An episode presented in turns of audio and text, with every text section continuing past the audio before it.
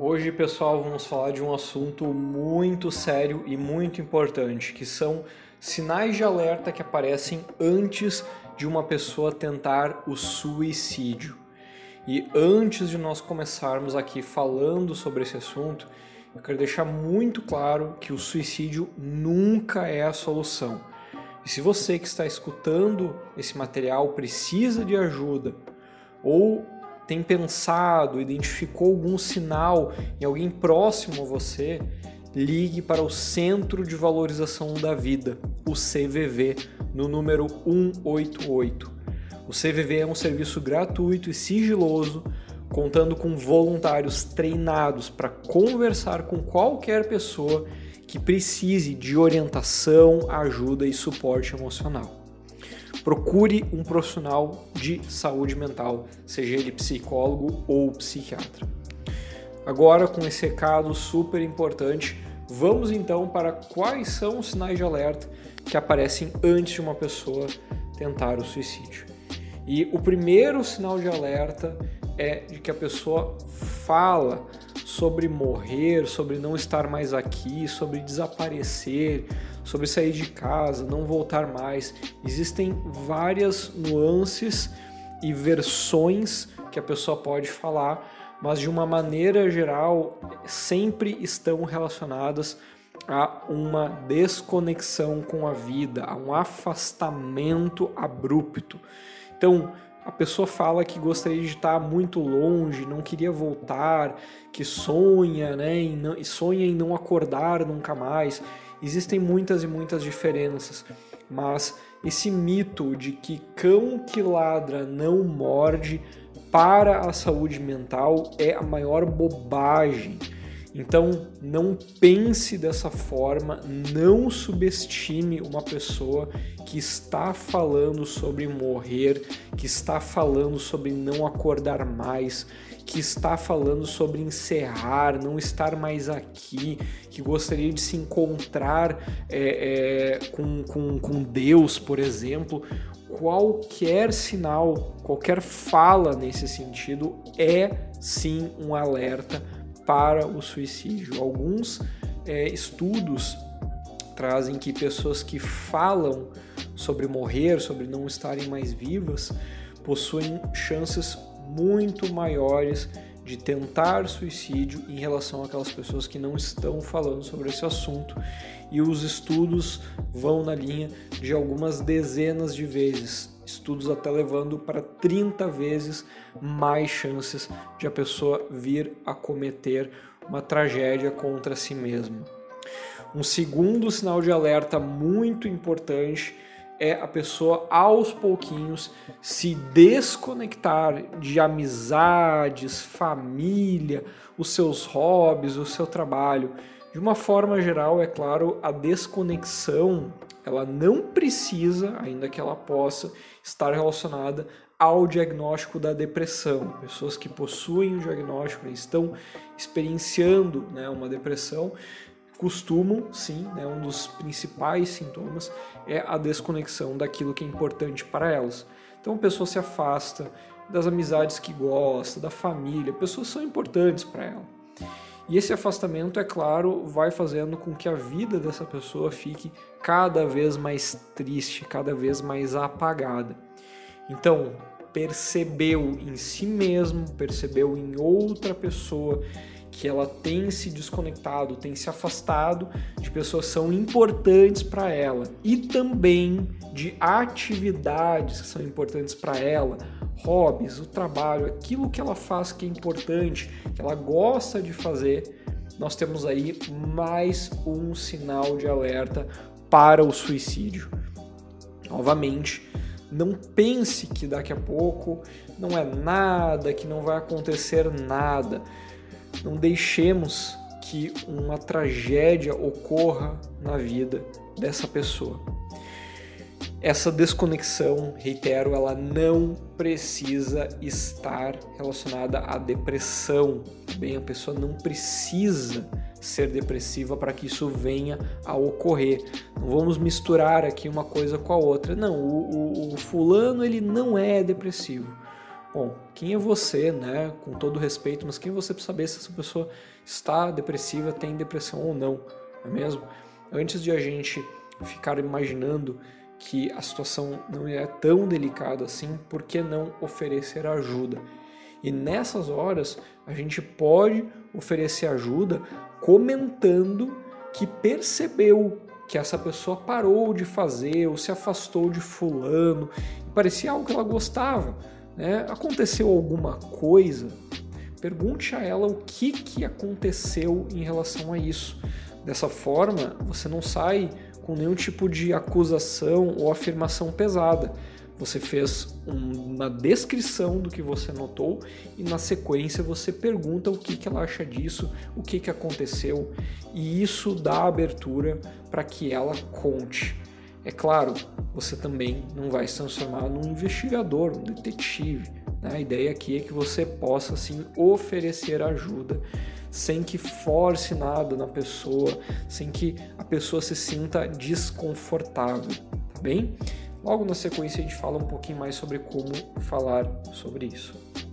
Um outro sinal que costuma é, ser muito deixado de lado pelas pessoas é quando essa pessoa entra num modo, por assim dizer, de despedida. E aqui é um modo em que essa pessoa se despede de outras. Seja porque ela quer visitar uma última vez um lugar, ela comenta que vai visitar uma última vez, ela comenta, ela, ela dá tchau, ela dá adeus para as pessoas de uma maneira diferente. Às vezes é uma nuance que não é percebida pelas pessoas. Isso pode ser tanto pessoalmente, isso também pode ser por mensagens, áudios. De uma maneira geral, essa pessoa está se despedindo de quem é importante para ela, de lugares, de espaços, e tudo isso é sim um sinal de alerta para o suicídio. Começou a perceber essa pessoa se despedindo, acenda aí uma bandeirinha e um alerta aí de que opa, pode ter algo ruim acontecendo com essa pessoa. Um outro sinal que também tem a ver com esse modo de despedida é quando a pessoa começa a doar as suas próprias coisas. E por favor, não confunda né, a doação, né, a caridade com esse pedido oculto de ajuda. Quando a pessoa está considerando é, fazer algo contra a sua vida, ela doa aquilo que é importante, aquilo que ela usa, aquilo que ela está realmente semana após semana utilizando coisas que farão falta para ela é um jeito de ela entender que ela está ali doando, né? Que ela não será um incômodo com as outras pessoas. Gente, que horror, né? Esse pensamento completamente desconectado. Né? E infelizmente as pessoas doam, sejam elas é, roupas, né? doam objetos importantes, podem ser também é, lembranças, né? Por exemplo, um presente que a pessoa recebeu, uma foto que a pessoa tem e ela doa esses objetos, esses utensílios, essas roupas que são importantes para ela. Por favor, né, gente, não vamos aqui confundir com caridade, né? A pessoa está fazendo ali uma doação para ajudar o próximo. Não vamos confundir uma coisa com a outra, tá bem? E esses sinais, eles não precisam né, que a gente é, saia, digamos assim, investigando a vida da outra pessoa. Tem nada a ver com isso. Você notou um desses sinais? Comente, pergunte de uma forma respeitosa, de uma forma tranquila. E como Eureka a gente pode fazer isso? A gente pode fazer isso com perguntas abertas precedidas por uma descrição. O que, que quer dizer isso? Você vai descrever. Eu percebi, eu notei, eu acho que está acontecendo, eu vi que você nas últimas semanas, nas últimas semanas tal e tal coisa aconteceu. Você está descrevendo o que, que você percebeu. Vou fazer aqui um exemplo. Vamos dizer que a pessoa está fazendo aí doações de roupas, né, que são roupas que ela utiliza. Vamos lá? Como é que a gente vai fazer essa descrição? Vamos utilizar o meu nome, né, como um exemplo aqui. Luiz, olha só, eu percebi que nos últimos dias você tem doado várias roupas e eu noto que são roupas que você utiliza, roupas que caem bem em você. Está acontecendo algo? É, tem rolado alguma coisa? E dessa maneira você deixa aberto para que a outra pessoa possa responder, possa trazer a versão dela.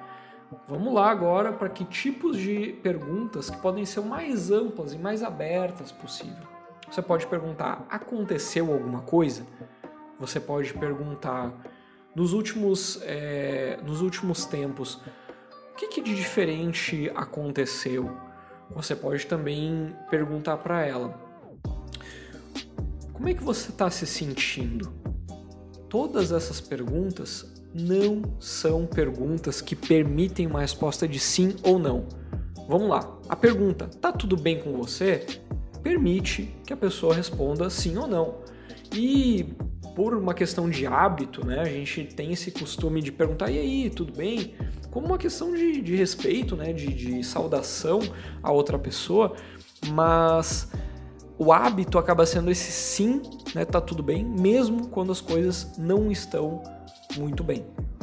Então, perguntas abertas, como como você está se sentindo, o que, que você tem pensado, o que, o que, que isso significa para você, nos últimos tempos, né? Como é que você está se sentindo?